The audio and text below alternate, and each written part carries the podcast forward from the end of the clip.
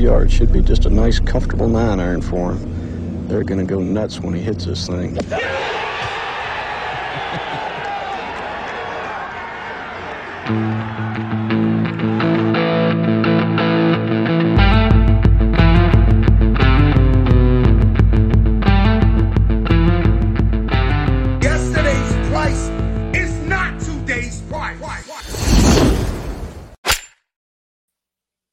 Yo, yo, welcome in, golf fans, to another episode of the Preferred Lines Golf Podcast. My name is Joe Idoni at Tour Picks on Twitter. Uh, here to be your host for the show. Glad to have you. Listen, last week was probably my favorite and like my most popular show of all time. I like am deeply gracious and appreciative of those who checked out the show and shared it with a friend. So thank you so much. If you're new to the show, happy to have you along. Make sure to give it a like, a subscribe, maybe share it with a friend. All of those things help me out a ton, as you will see. Um, essentially, you, you know, an ad-free show here, with the exception of my one guys, obviously Chad, Jish, Eric. I talk about them every week at Fantasy Golf Pod. Check out their amazing content. Um, they had an awesome Masters preview show last week with B K on there. Um, I found it a ton of fun. It's refreshing content. It's not always so serious. My boy Chad is absolutely cleaning up in the D F S streets. You love to see it at Fantasy Golf Pod. Proud supporter of the show. Um, okay, so we had an eventful Masters Sunday. Um, maybe the biggest sweat of my life. We'll get into it soon. Jon Rahm is a worthy and champion, a superhuman, the best player in the world that we have right now, ended up coming out on top of the twenty twenty-three Masters. And it was a week we won't soon forget. Um, that said, we're right back. Elevated event down the road in Hilton Head, Harbortown Golf Links. Um, the R B C Heritage is always one of everyone's favorite events of the year. This year, we have an absolutely stacked field on hand. And here to help me out through the rest of the show, I played golf with him this past weekend over at Palm Beach National, a little two-man scramble. Got to know him a little bit. We had a ton of fun. I said, why don't you come on Preferred Lines? Welcome in, Matt Gannon. What up, dude? Finally, we've been trying to get get together, do content, play some golf for a while now. Glad it finally worked out. Glad you're having me on for this show after what you just went through this past weekend. So thanks to be happy to be here. Thank you for having me. Yeah, absolutely. Thank you, you guys, Joanne, uh, Ted, Fran. Thank you guys for checking it out. I'm glad some of you were able to hit Rahm last week. Um, Matt, give me your overall thoughts just on how the Masters closed down on Sunday. We had like twenty-seven holes to play. We had a ton of action throughout the day. It was long. It was strenuous. It was extra long, uh, depending on who you played behind yesterday. Uh, but what did you make all, all in all? Yeah, I mean, it was it was a fun Masters. I could never complain. It wasn't the Jordan Spieth crazy hole twelve that we wanted, that we always we always want to see hecticness, but it was always a fun Masters. Can't complain. I know you tweeted that you were, I guess, not happy, but happy that Brooks kind of lost the lead earlier than he did later on the back nine. So I, I wish there was a little bit more drama, but overall, solid Masters. Jon Rahm, I'm not a Jon Rahm hater. I know there's a lot of Jon Rahm's haters out there. Glad to see him finally get that massive, massive win. So it was overall good. I know it was a little bit different feelings for you, but fun Masters. Yeah. So I had, um, for those who didn't see it, I had, I had a pretty substantially huge Brooks ticket, and probably, Matt, the best bet of my life. Listen, like yeah. you, the result is one thing, but it was a good bet, and I'll always yeah, go down to that. He could have missed the cut this week, and I would still be as adamant that that was a good bet. At ninety-nine to one, I've had a couple of close calls. I was talking before the show, like I had a very similar situation at the last major with the Open Championship, because Cam Smith was my my top bet, my lowest on the odds board guy for the week, and I had triple digits on Cameron Young. So it was a similar sweat coming down the stretch where I'm rooting for the one hundred to one guy pretty heavily. um, but, you know, I can't feel upset at the end of the day. Rahm was patient. Rahm was planned. Rahm was perfect. Um, everything he did was spot on, which is what you would expect out of an elite competitor. He was someone that Brooks never even really tried to intimidate, because right. he couldn't. He couldn't have that type of effect on him. Uh, he was everything was was just diabolical. He was so focused, so locked in. Um, I was impressed with not only the game, but the mental fortitude it took to to come back from the lead. And then once he got it, he just did not let off the gas and give anyone really any room to breathe after that.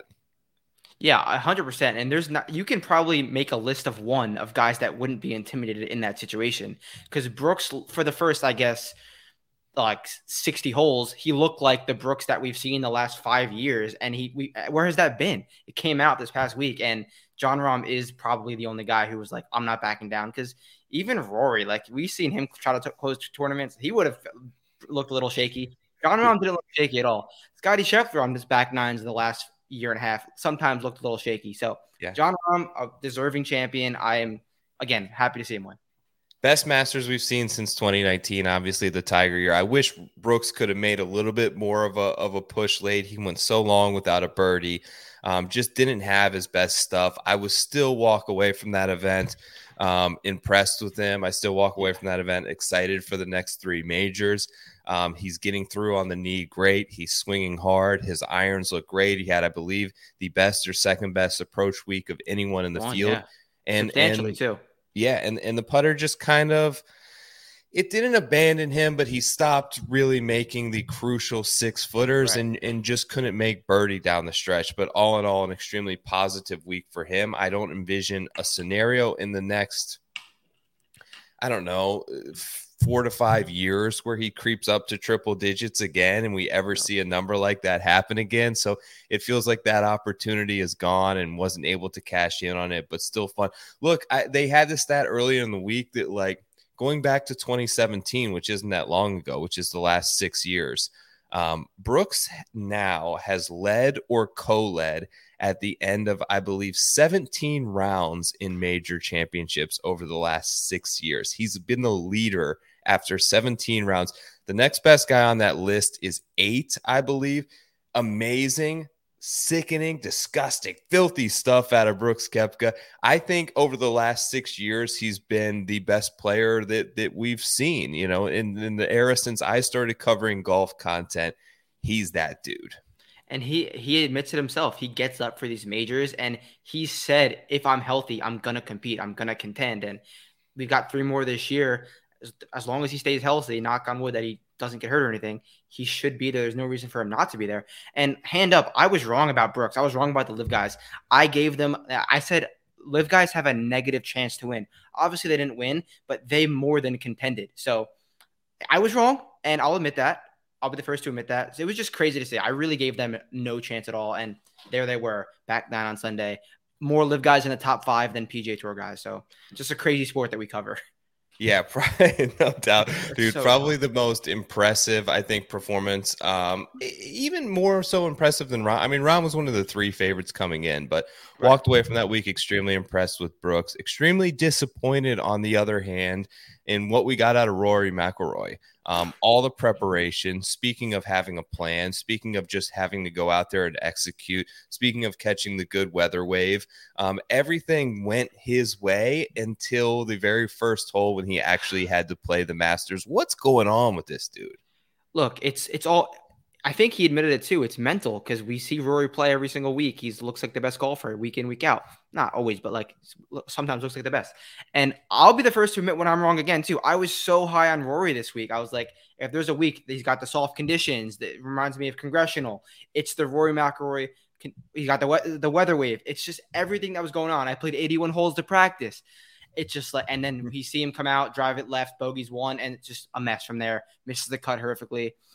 I thought that if there was going to be a Masters that Rory would win, it would be this last one, just because the narrative wasn't crazy around him like it's been the last few years. It was a little bit off of him, but I don't know. Next year we'll give him, we'll be like, he's got no chance. He'll go out and win. So it's just so stupid. I, I bet Rory, he was one of my only bets last week, and it just went south yeah. went, and went south quick. It has to be some sort of a mental block. It has oh, one hundred percent, to be. It's, it's one hundred percent not skill related. And to me, it's about clarity. Maybe it's like, It, everything is so foggy when it comes to a major championship for him, and when the expectations are extremely high. I remember when they had the Open Championship, like in his backyard where he grew up, and that was a huge letdown. And I just, all the other ancillary things, you know, the the stuff of carrying the sort of torch for the P G A Tour, the the making comments, you know, off-color comments many times about these live guys, right? And then having to show up with them this week and very drastically sort of change tune on there's no animosity, there's no beef, we're all just here to get along, it's great to see them.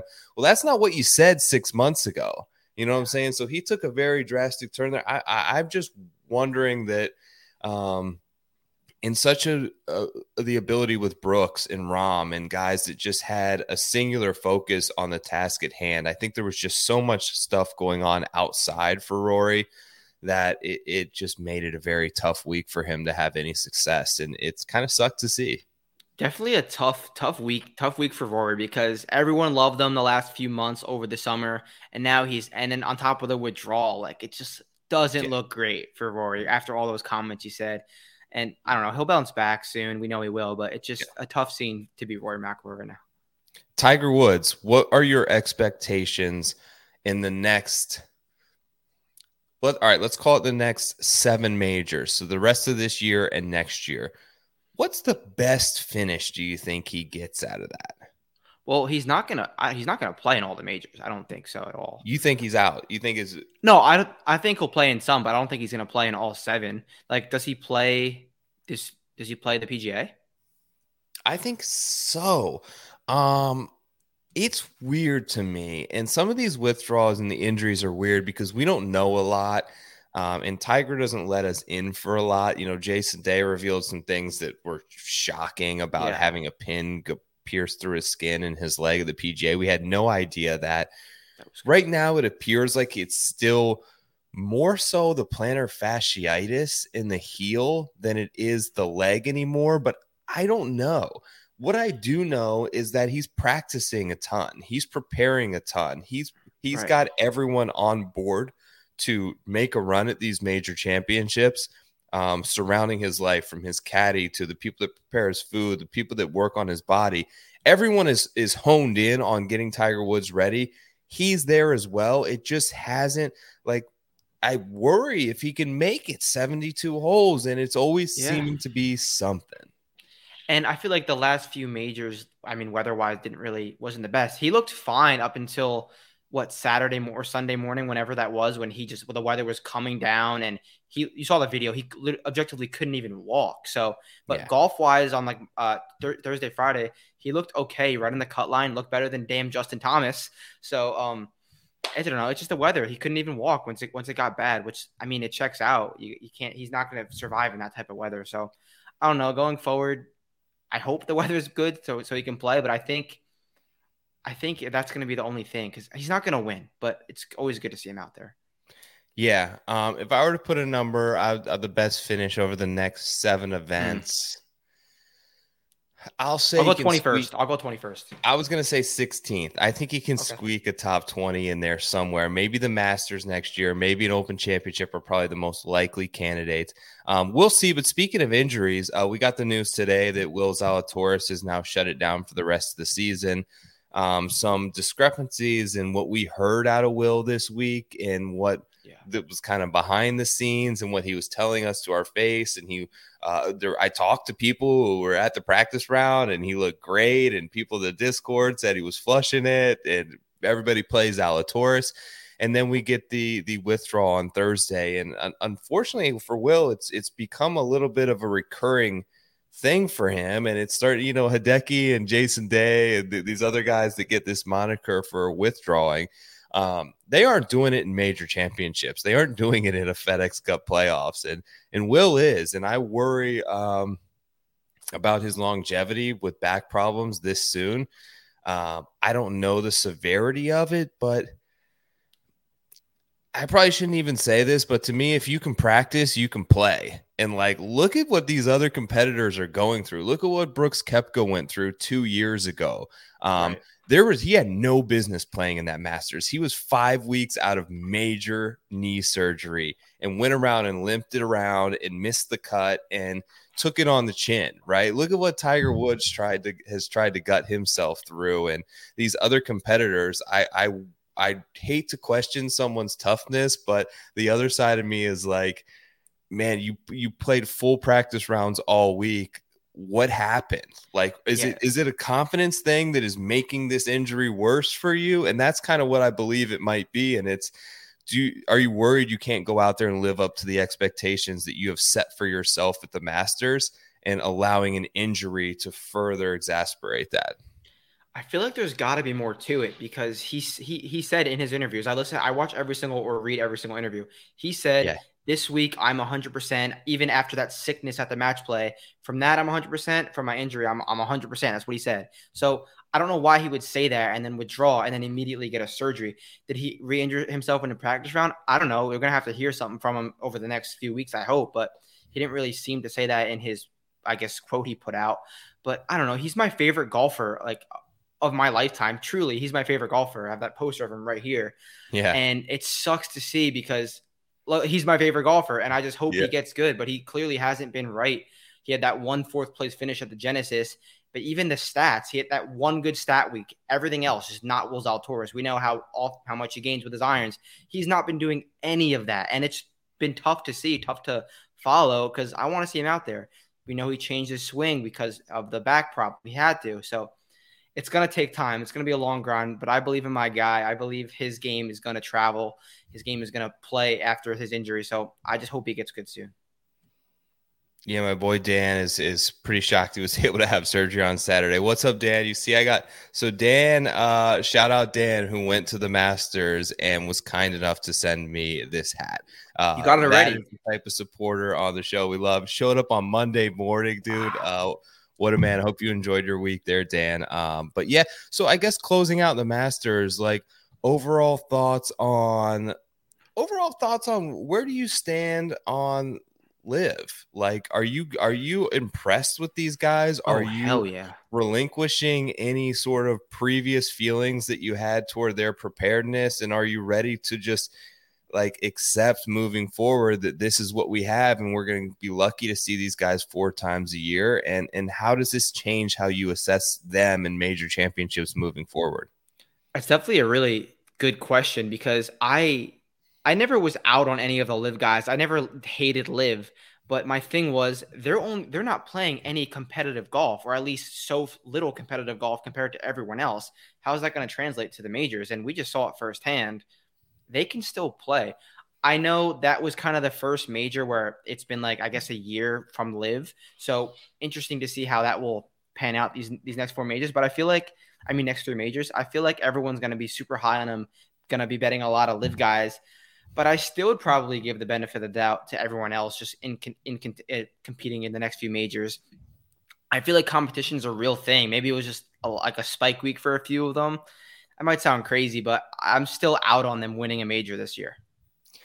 No, I don't think you sound crazy. Um, I think, I guess my only argument would be, I actually do think it's not like exhibition golf. I think there's a level of competitive competitiveness there from what I've seen that, that may not be to the level of a P G A Tour, but it may not have to be either, right? It's about preparing for those four weeks. You look at someone like Tiger Woods and um, someone with the mentality of a Brooks Koepka, that these are the four weeks that matter anyways. It actually, in a sense, gives them more time to focus on preparation for these events and making sure that they're gearing up to peak for these particular spots on the schedule. Um, like Jordan Spieth mentioned this a little bit, like yeah, I'm playing too much. I, I can't figure out when to peak now because we've done eight out of ten weeks in a row. And I think some of that could be a little bit of a, a relief for some of the LIV guys. Um, I kind of put them where I had them before. I think that I desperately hope that the official world golf ranking system finds a way to adequately provide them with world golf ranking points. We need these guys in major championships. We can't go, you know, Brooks is only in the Masters for one more year. That's crazy, right? If he, if yeah. he stays with LIV, which he's going to stay with LIV. Um, we need to find a way to, and all things don't have to be equal, but they should be able to get some points for this action so that we see them in these events. They need, like, I want Brooks and D J on the Ryder Cup. Right. Like I, I want to see them be able to play in, in Team Europe. I want Sergio there, and I want Phil there as a captain. And I, I, we, I could use a little Patrick Reed. Would it make me mad? And and they deserve just, you know, they deserve all their guys as well, from Sergio Garcia to Paul Casey to all these stewards of the, the European teams, and Poulter to be captain one day.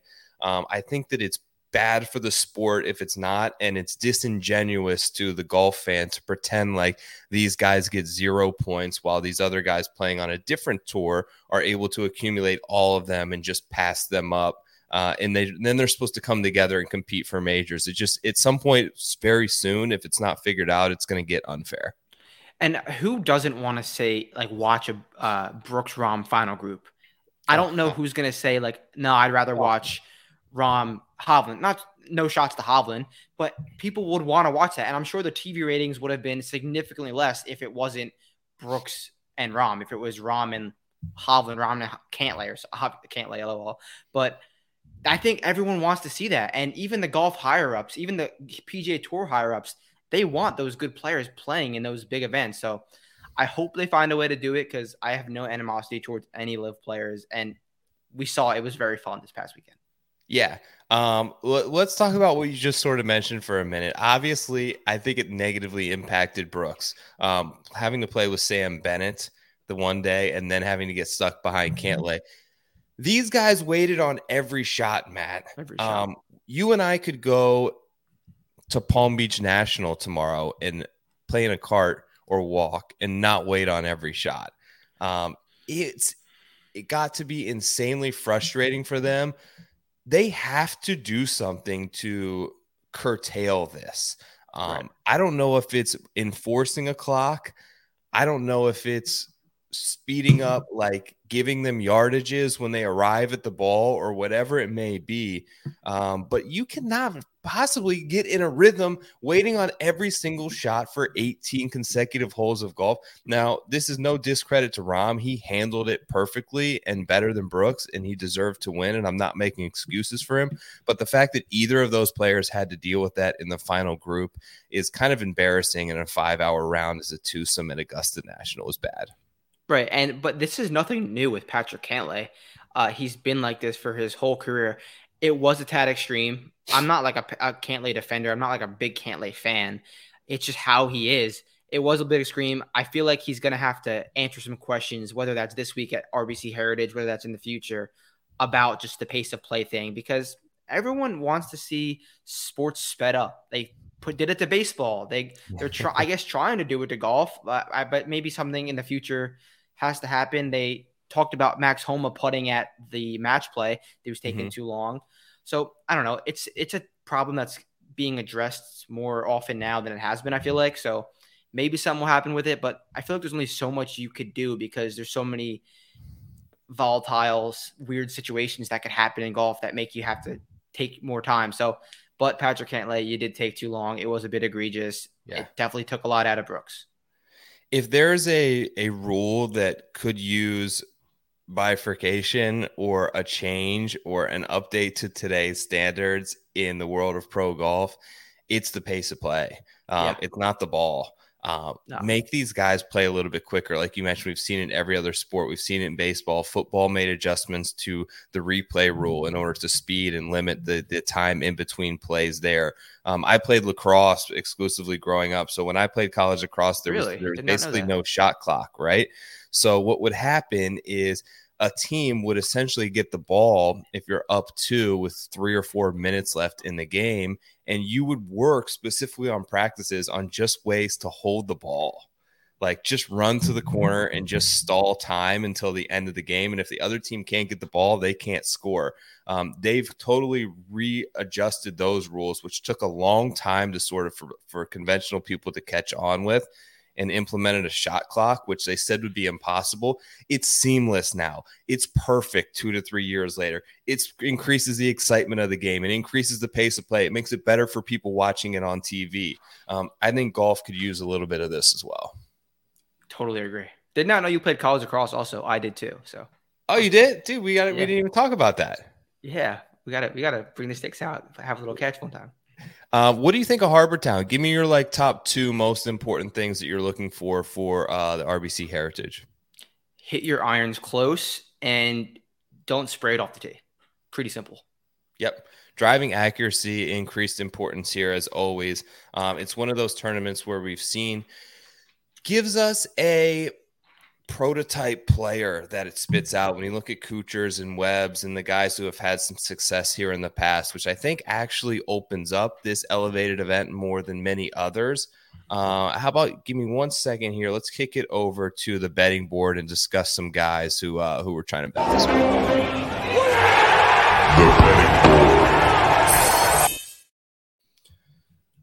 All right, Matt, here's who we got, buddy. Scotty Scheffler up top, plus eight hundred. Jon Rahm, plus nine hundred. Um, why am I saying plus nine hundred? He's nine to one. I hate when people do that.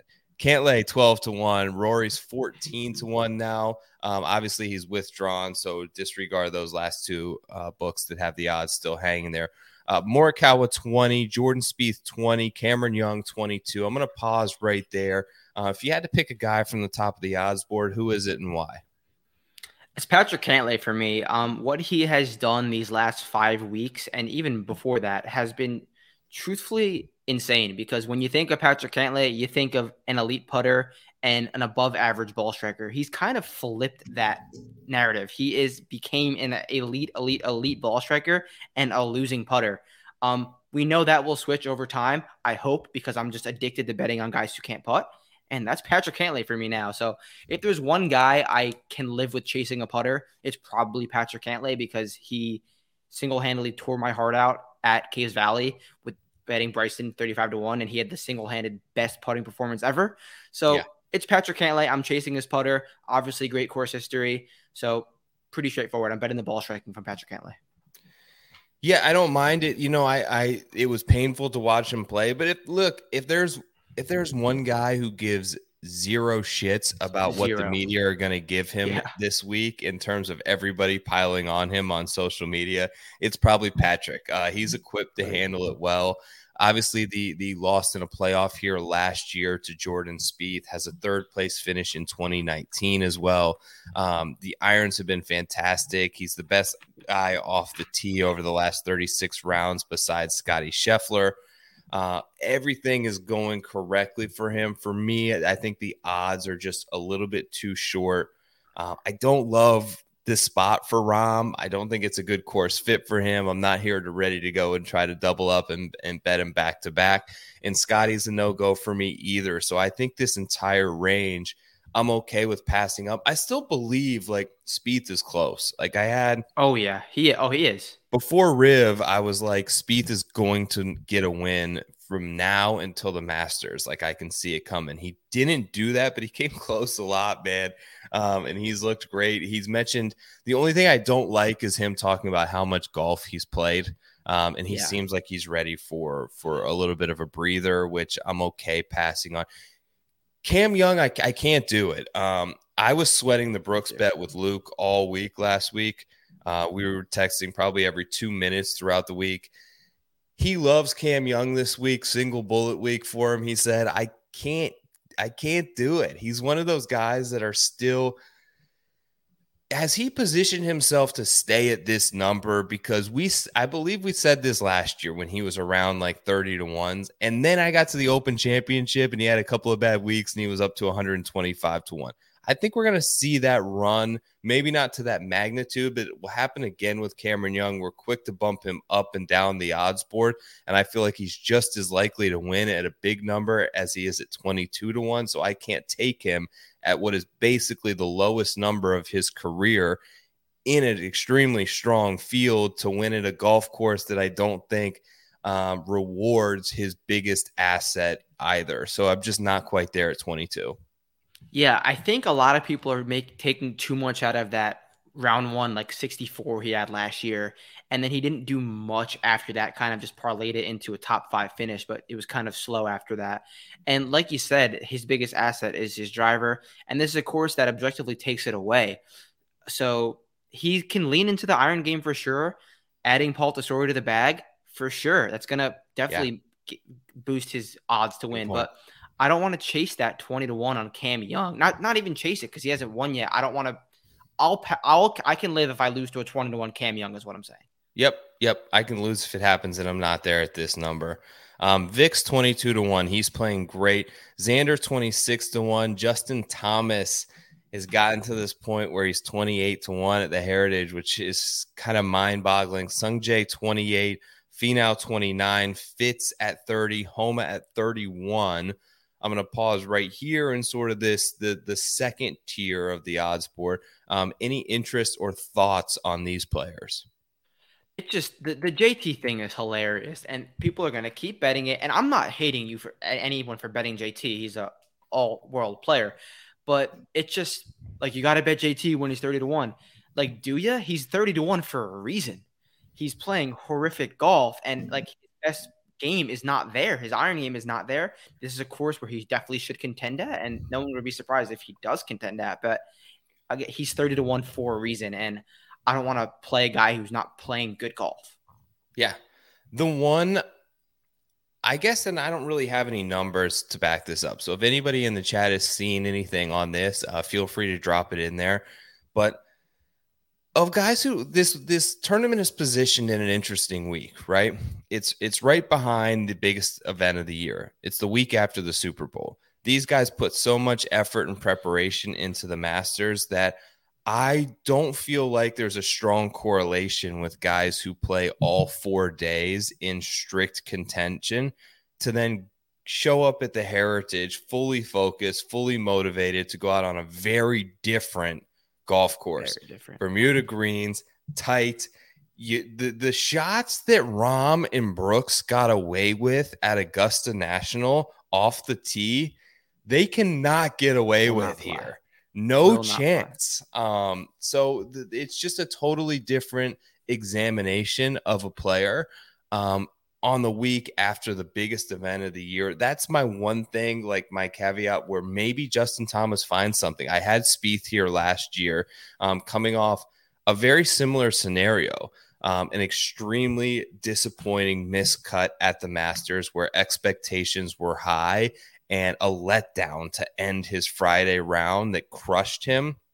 He showed up here and was able to win. So I wouldn't be surprised with a bounce back, Matt. Um, I ended up, so I bet Matt Fitzpatrick at thirty to one. The reason being is I have this narrative in my head that I want guys who I feel like want to be here, and without the obligation of an elevated field would still show up to this event. Who are those guys? I think Fitzpatrick is number one on the list. one hundred percent. He's never, he's never missed this event um, in his career thus far. He's had middling performances, but has mentioned multiple times about how it's one of his favorite stops. Um, third best ball striking in the field at the Masters last week, plus nine point two four ball striking. That's what this place rewards. Um, it was his best ball striking week since the U S Open where he won. He lost four strokes around the green last week. That's very atypical of Matt Fitzpatrick. Um, He's only lost strokes in the short game area in six of his last twenty-one starts, so I'm confident that he confident that he can get that rectified. The ball striking was great, um, despite, a, a, like I mentioned, a horrible, bad, super chalk miscut last year. Um, he still managed to gain strokes tee to green in five straight appearances here. Like I mentioned, he's gone every year. He would be here this year if it wasn't an elevated event. He's thirty to one. I took it, but I worry I'm just going to miss on Homa here, man, because I did the top twenty-five rankings and he's still the number five guy on my list. And Fitzpatrick's like nineteen, and I'm quick to jump at Fitz. And maybe I'm just ignoring someone who I think is a top five player in the world at a thirty to one number that we don't often get anymore on Max. Any thoughts, any advice there yeah. for your boy? Well, I like Homa too, and he's been sh- kind of struggling off the tee. But like we said, you can get away. You don't need to be a lead off the tee here. There's going to be a lot of layups, going to be a lot of club down spots. Yeah, kind of hit hit it to the spot. So he's not going to be need to, needing to be ripping driver on every hole. And clearly he's struggling. So he's he's great in these uh, iron ranges, these gap ranges that you're going to have to hit out of these weeks. And we know how hot he can get. And like you said, he could definitely still be a top five player in this field. He probably is. He's got some of the most wins out of besides Scotty yeah. Rahm this year. So Max Homa at that good at that thirty-one. I didn't even realize he was at that number, to be honest. Like, yeah, you might have to make me take a deeper look at him, because just off the top of my head, he's struggling with the driver, and you don't really need that here. So I think that could be a good look. I have room for one more to add. It's between him and a guy in this next range. So Shane Lowry is now thirty-three to one, um, down sub thirty in some books. It looks like FanDuel has him sub thirty. He opened up at forties. Everyone hit it. I missed it. I'm not. I'm not quite there, anyways. But definitely not going to chase the thirty-three. Um, then you have an interesting pack here. Burns forty, Tommy Kim at forty-five, Tyrell Hatton forty-five, Kuchar fifty, Henley fifty off a great week out of nowhere at the Masters. Um, what about these guys for you? Anything in there? Yeah, um, those are. You mentioned Tom Kim before we came off, came on the air. Uh, this is pretty much a Tom Kim golf course. Uh, driving accuracy, hit your iron, middle irons and wedges close, roll a bunch of putts. Uh, yeah, and Sam Burns, Colonial, similar style golf course. I don't yeah. hate it at all. So yeah, I would probably go with those two guys. Kind of reminds me of Valspar too in a way, which which I kind of like yes, for Sam yes. Burns. Um, and, and he just wins, man. We're talking outright betting. Like, I don't care if you miss cuts. Um, I, I love the fact that Sam Burns has like five wins in the last three years. He piles them up. Um, but I have two here. So my last ad right now is between Homa and Burns. Um, check back at the card. Obviously Wednesday, I post everything on Twitter at Tour Picks for free. If you're checking out the show, make sure to check that out as well. But here's my two guys, uh, Tom Kim, Tyrrell Hatton. Here's my cases. Kim, I need to hear sneaky this hat thing. Top sixteen in the first time around as a debutant at Augusta National was, was very impressed. That's his best finish since the American Express. Best week with his irons in all of twenty twenty-three last week. Uh, I think it's a great course setup for his skill set. It's going to reward his accuracy off the tee, which he is one of the top four most accurate players in terms of driving off the tee. Um, of course, he got his first P G A Tour victory also in North Carolina at Sedgefield, which also rewards a very similar skill set. You can liken yep. these two courses. I don't think it's implausible to connect those two dots there. Um, The Masters, here's the other thing. I think the Masters was helpful for Tom Kim in a way to sort of reset the hard drive, like hard reset, hold the power button for like five seconds on Tom Kim. We need a factory reset here, and I think that he needed it. I think what happened to start this year is expectations got ridiculously high. Sponsors were calling from everywhere known to man to try to sign this guy, and he started potentially believing in the hype that he is like a top eight player in the world. We did our season long fantasy draft. He was a rumored first round pick. Um, everyone loved Tom Kim. Then some middling finishes. That's when frustration can tend to build, when you feel like you're working hard, but not meeting your own expectations as a player. I think what the Masters did for him is reset him to a zero baseline expect. You don't, your first yeah. time at the Masters, you aren't expecting to do anything. You're enjoying the experience. You got to play a practice round with Tiger Woods and Rory McIlroy and Scotty Scheffler and Bernard Longer and learn as much as you possibly can. And it freed him up, I think, mentally to then go have his best finish of the year, which maybe reignited a little bit of that confidence, re-engineered a little bit of that self-belief and that he thrived on. Best putting performance of his career in North Carolina uh, less than a year ago. I'm okay with, with Tom Kim here. Um, and Tyrrell Hatton's the other one. Another guy that just likes this place, like Metz Fitzpatrick. Um, I have no problem believing in the fact that I think he would have showed up to this course, whether or not it was an elevated event or not. Um, T three, T thirty-nine, T twenty-six the last three years, nearly won this thing in twenty twenty. Uh, he's gained eighteen strokes on the field over the last three years at this very event. Um, hasn't lost strokes ball striking in his last twelve career worldwide starts. Um, three of those seven, he's plus eight and a half strokes gained ball striking. He's absolutely flushing it off the middle of the face right now. He's accurate off the tee. three bad putting weeks in a row, I think, can kind of reset here this week, coming back to a familiar place with smaller greens that I believe are more in his wheelhouse versus match play and Valero and Masters. I think this is more of a comfort zone for him. Um, he's actually has averaged over two strokes game putting in his career here at Harbor Town. So a good opportunity for him to bounce back there. Both those guys, I know I'm going long, but both those guys at forty-five to one, I really feel like are great bets. Yeah, I would. I didn't even think about Hatton before you uh, brought him up, but I definitely like your case for him there. I'd probably lean Tom Kim if I had to pick one of them, but uh, for sure. All right, let's see who else we got moving just down a little bit from there. Um, Connor, sixty-six. Ricky, sixty-six. Fleetwood, sixty-six. Uh, Justin Rose at seventy to one. Obviously, Will Zalatoris is withdrawn if you're watching this on YouTube. Sahith off a great week at seventy to one. J T Poston, eighty. Siwoo, eighty. Kirk, Bradley. Damn, those two guys one hundred? Are ninety to one. Those are the guys under one hundred to one this week for the R B C Heritage. Uh, like any long shots, dude? Yeah, so what's a golf course that forces you to, I guess, lay up, hit spots off the tee, very small greens, and roll a bunch of putts? Pebble Beach. Who just won at Pebble Beach? Justin Rose. Yep. I think that's a very valid comparison and a very similar style golf course. And what does Justin Rose do best?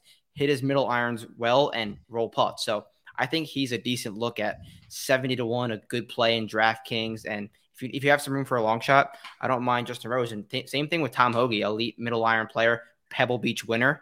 one hundred to one, I would not have picked him to be one hundred to one in this field. I thought he'd be a little bit lower. I think it's a good play, both of those.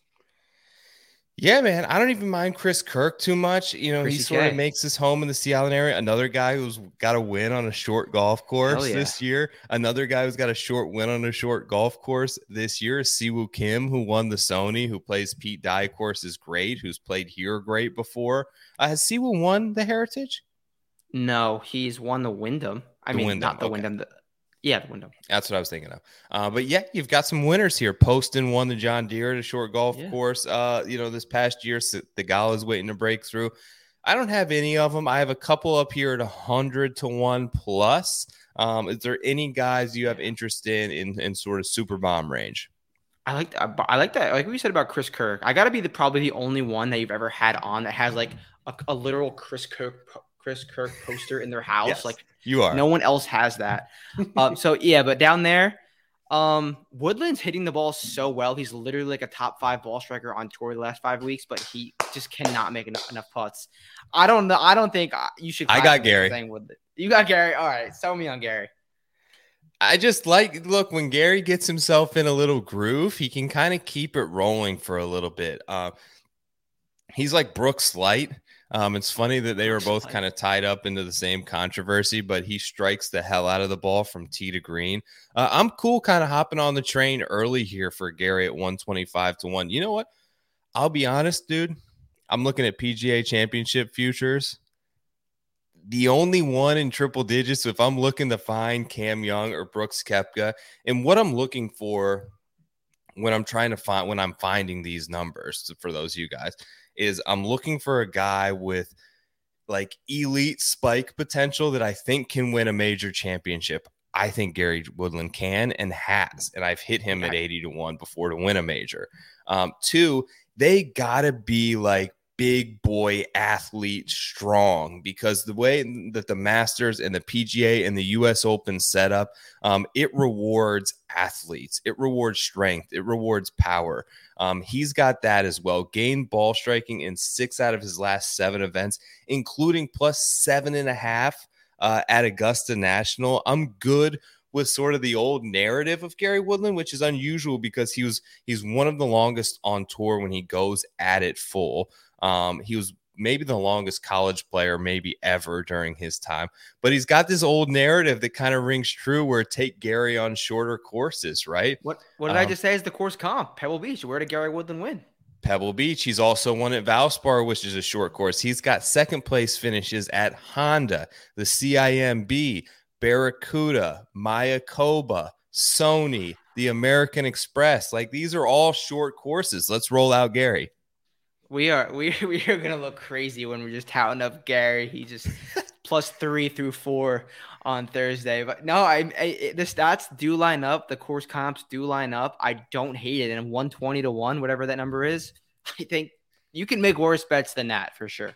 Look, I'm not. We're not going to look too crazy for Gary, but I'm still crazy for Denny. Uh, yeah, I'm taking one twenty-five to one here. This is a Denny course. It's his course. I think any course can kind of be his spot now. Like any course good, is a Denny course. Like the dude showed up at Riv in Southern Hills and Brookline, and like yeah. he's just. He's really good, man, and he's in the best spot he's ever been in, and he still has an, an asset in putting that can get him out of bad rounds and can accelerate really good ones.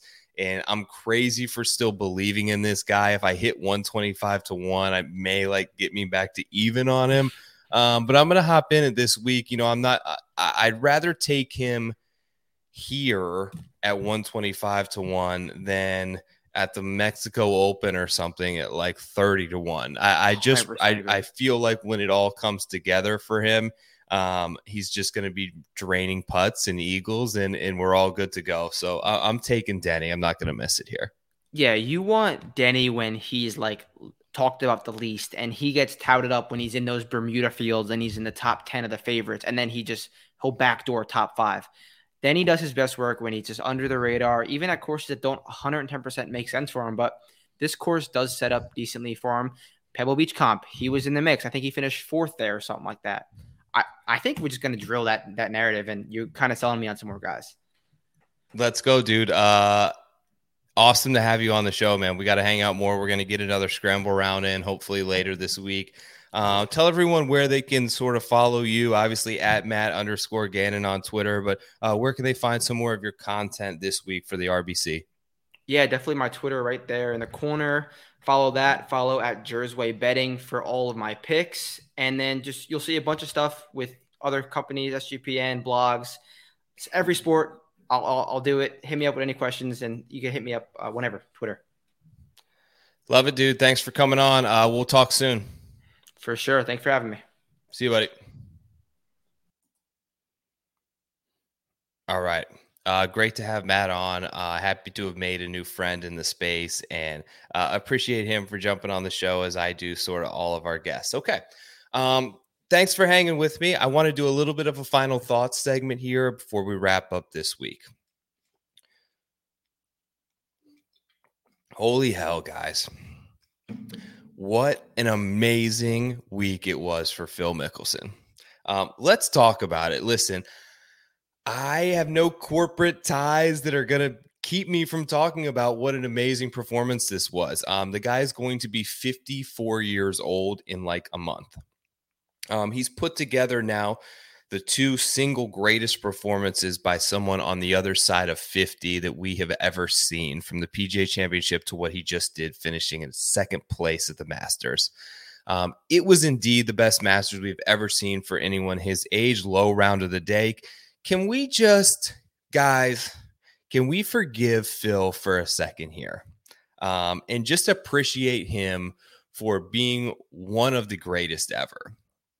Um, let's talk about his career first. A three-time Haskins Award winner at Arizona State, um, shares the record for the most individual N C double A championships ever with three. Three in four years won the individual natty. Um, maybe the most under-talked about accomplishment ever from a guy is Phil won a P G A Tour event while still at Arizona State as an amateur. Playing college golf, he won like Uh, the Tucson Open, an actual P G A Tour event. I don't care what the name of it was, who was in the field. Um, an amateur won a P G A Tour event, and guess what? It was Phil. He's won forty-five times um, in one of the toughest golf eras that has ever existed. Three Haskins Awards, three national championships, three green jackets. One of the most charismatic and relatable athletes in any sport ever. Phil had a way to appeal to young and dads, and he made you feel like you could hang out with him and have a beer and share a lot in common while still being one of the greatest athletes in the sport ever. While disproportionately by his own actions and comments. Um, this man ended up walking off the eighteenth green yesterday at Augusta National as a fifty-three-year-old shell of himself, uh, shooting sixty-five and seven under par on his way to second place. And we can't get an interview? Uh, that's sad to me. Um, this is mostly, like I mentioned, his own doing, but big money corporate golf media has, I think, scared this man away from a microphone to the point where he'd rather say nothing and disappear. And that's sad. Um, can we all just like take a step back and admit for a second that some of what he was saying, a lot of the main premise of what he's saying, he was right. Um, I'm not about minimizing uh, human rights violations by any means, um, but about shifting the money and the power in the sport of golf back to players. That's where he was right. He lost every sponsor that he had on his clothing that he's ever had in his life when he said this quote to a media member. It got published in the Wash. It got published everywhere, right? Um, the Saudis are scary motherfuckers to get involved with. We know they killed Khashoggi, who was the Washington Post reporter, of course, uh, and have a horrible record on human rights. They execute people over there for being gay. Knowing all this, why would I even consider it? Because it's a once-in-a-lifetime opportunity to reshape how the P G A Tour operates. Said some horrible things there. Um, that he shouldn't have gone on the record with. But the end of it, reshape how the P G A Tour operates. Um, this is not a fall on the sword take either. He got crushed for this. I know, you know, he knows about the mistakes that he's made, uh, but they're not unforgivable mistakes. Uh, high paid and highly respected throughout our lives, uh, athletes have, have made mistakes, um, big ones. And I feel like they're eventually met with grace. And that's where I'm at right now with Phil. I'm not, um, like I mentioned, giving opinions based on losing or gaining or appeasing a sponsor. This is what I feel like. And do I wish the money didn't come where it comes from? Of course I do. Uh, but the reality is, guys, there is so much outlandish wealth in that region of the world that we're going to start seeing remnants of their currency in more and more elements of your everyday lives. Um, Cristiano Ronaldo is now gone. I think they like bought a Premier League team. They just bought the W W E and maybe the U F C. Um, the dollars can be connected more and more from that region to the commercial products that you use every single day. Um, gas, oil, energy, technology, it's everywhere. Now, their current Live Golf product is inferior, but their players are not. And I want to be extremely clear because I know I'm going to get comments ridiculing this. Um, I do not support discrimination or terrorism to any degree. Um, this is not about that. I understand the association and the connection can be bridged there, but I'm willing to move on from the fact that these players chose to accept generational wealth and money from a regime that doesn't stand for what we stand for. Um, they took the money. It is what it is, right? It can't be undone. And with the exception of maybe one or two guys, I don't think any of them would choose to do so if it were possible. But let's like rally behind this guy. Let's rally for golf. Let's rally for sport. As someone who spent like the formative years of my life heavily invested in Northeast Ohio and Cleveland sports, diehard fan. Um, the two thousand sixteen, geez, I almost got the year wrong. Uh, Cavaliers championship, um, down three to one, one of, to one of the greatest teams ever. Um, to win that championship for me as a fan of sport was an emotional experience that I can't really put words into. Um, that doesn't happen without Kyrie Irving, and Kyrie Irving was the most important person in that finals, and he's an absolute scumbag. Um, I have so much respect for my wife and my kids and the promise and commitment that marriage is. Um, that what Tiger Woods did kind of makes my skin skin crawl. Like I, I hate that. Um, but I cried when Tiger won the twenty nineteen Masters. I just had this like great Sunday Easter with my family. And I don't mean to get religious, but it's another reminder in going to Mass that so many moments uh, in your life, in our lives, can be great if we chose to be less resentful, less vengeful, and more forgiving and willing to accept people for their mistakes. And I think we as fans can draw something uplifting from their chances at redemption. That's what sports all about. I'm done with the grudge. I'm done trying to judge these guys. I'm here to accept things the way they are and appreciate that we just saw a fifty-three-year-old all-time great of the game finish second at the Masters in one of the most remarkable performances that I've ever seen in my entire life. Um, he is absolutely whittled down, both physically and mentally, to the point that he can't even speak at the champions dinner.